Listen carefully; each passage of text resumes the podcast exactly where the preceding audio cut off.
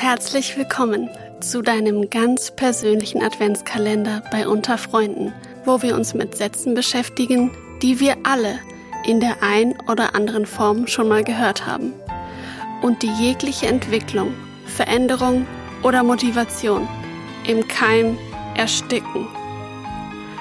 Heute im Programm Jetzt reg dich doch nicht so auf.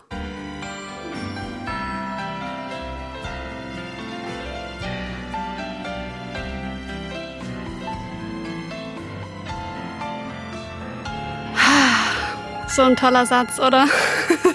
Ganz wunderbar. Liebe Anna aus der pädagogischen Begleitung der Freiwilligen innerhalb von Deutschland, wann ist dir dieser Satz mal begegnet? Zuletzt ist er mir tatsächlich begegnet, als ich einen Postboten gebeten habe, nicht so schnell mit dem Auto zu fahren, weil das eine Spielstraße ist, wo Kinder sind. Der mich gebeten hat, mich nicht so nicht so aufzuregen. Ah, und wie hast du darauf reagiert? Naja, ich habe ihm gesagt, dass es mir gerade schwerfällt, mich nicht darüber aufzuregen, weil ich einfach Angst um meine Kinder habe und auch um die anderen Kinder, die hier aus der Schule kommen. Und wir sind da nicht so ganz übereingekommen nee, am Ende. Konnte er nicht annehmen? nee, es ist ihm schwer gefallen. Okay, ja, ich finde ja diesen Satz richtig ätzend. Mhm, ich auch. Weil der kommt ja in einem Moment, wo man irgendwas fühlt, wo man sich über etwas aufregt eben, wo man nicht okay ist, nicht d'accord ist mit etwas, was gerade gesagt wurde oder was gerade passiert. Und der andere zeigt einem ja mit diesem Spruch, dass du übertreibst. Jetzt bleib mal, bleib mal cool. Auch noch so ein nerviger Spruch. Ja. Wie siehst du das? Was findest du so blöd an dem?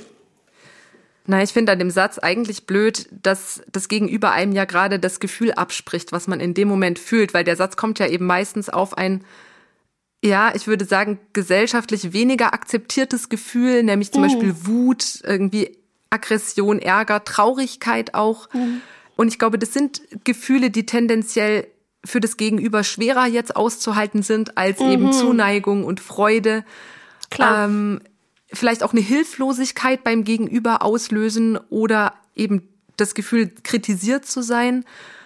Und ich glaube, dass es zum Leben dazugehört und dass es uns so lebendig macht als Menschen, dass wir Gefühle fühlen und dass, dass eben, dass wir dazu in der Lage sind, die, die wahrzunehmen. Und ich finde, bei Kindern sieht man das so schön, dass die noch viel mehr in Kontakt mit ihrem eigenen Gefühlsleben sind. Also die freuen sich und dann ärgern sie sich einen Moment und dann ist dieser Ärger aber auch wieder vorbei und dann kommt wieder ein freudiger Moment. Und ich habe das Gefühl, dass erwachsene Menschen oft so da gesellschaftlich angepasst und genormt auch schon sind. Wir haben ja natürlich irgendwann in unserer Kindheit gelernt, dass Wut und Traurigkeit weniger akzeptierte Gefühle mhm. sind. Je nachdem, wie wir groß geworden sind, haben wir vielleicht die Erfahrung gemacht, dass wir rausgeschickt werden, wenn wir wütend sind. Nach dem Motto, jetzt Stimmt. geh raus und komm wieder, wenn du dich äh, beruhigt, beruhigt hast. hast. Genau. ja. Das heißt, wir lernen auf Wut droht sozusagen gesellschaftlicher Ausschluss und das wollen wir natürlich nicht, weil alle Menschen, denke ich, zumindest soziale Wesen sind, die Gemeinschaft und Verbund wollen. Und dann lernen wir sicherlich auch manchmal zum Vorteil, unsere Gefühle zu regulieren. Heißt, wenn wir Wut empfinden, die mehr für uns zu behalten, das mit uns selber auszumachen und ich glaube, zum gewissen Teil ist das auch total gut und gesund, dass wir eben nicht bei jeder Wut irgendwie explodieren. Und auf der anderen Seite denke ich, ist es wichtig, da auch authentisch zu sein und die Gefühle zu zeigen und sich mit dem Empfinden, ja, den anderen, ich sag mal, zuzumuten, das man in dem Moment hat. Mhm. Weil das ja am Ende auch das Gefühl ausmacht, ich bin gewollt, so wie ich bin, in der Gemeinschaft, in meiner Familie, in meinem Freundeskreis, ich darf mich zeigen, so wie ich bin. Eben nicht nur mit meinen positiven, angenehmen Gefühlen, sondern auch mit denen, die herausfordernd und schwer sind, wie Wut und Angst.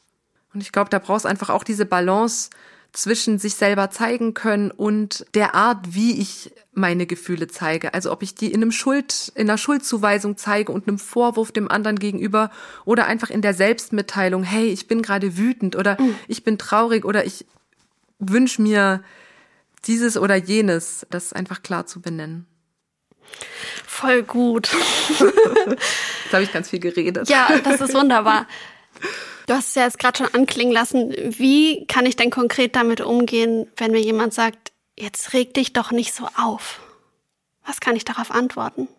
Also, ich glaube, man kann darauf schon antworten. Ich reg mich aber gerade auf. Also, das ist ja erstmal die Tatsache. Ich bin hm. gerade aufgeregt. Ich bin gerade aufgewühlt. Die Situation hat mich aufgebracht und vielleicht auch nochmal klar benennen, hey, nimm das bitte jetzt gerade mal nicht persönlich. Mhm, mhm. Es hat das, nichts mit dir zu tun. Es hat nichts mit dir zu tun. Ja.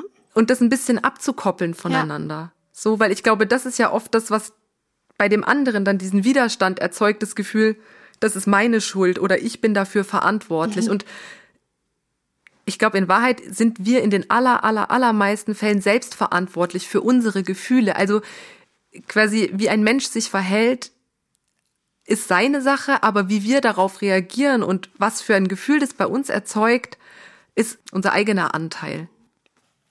Das Abkoppeln finde ich ist ein super, super Tipp. Hm. Vielen, vielen Dank dafür, liebe Anna. Und wir hören uns schon morgen wieder. Ciao, ciao.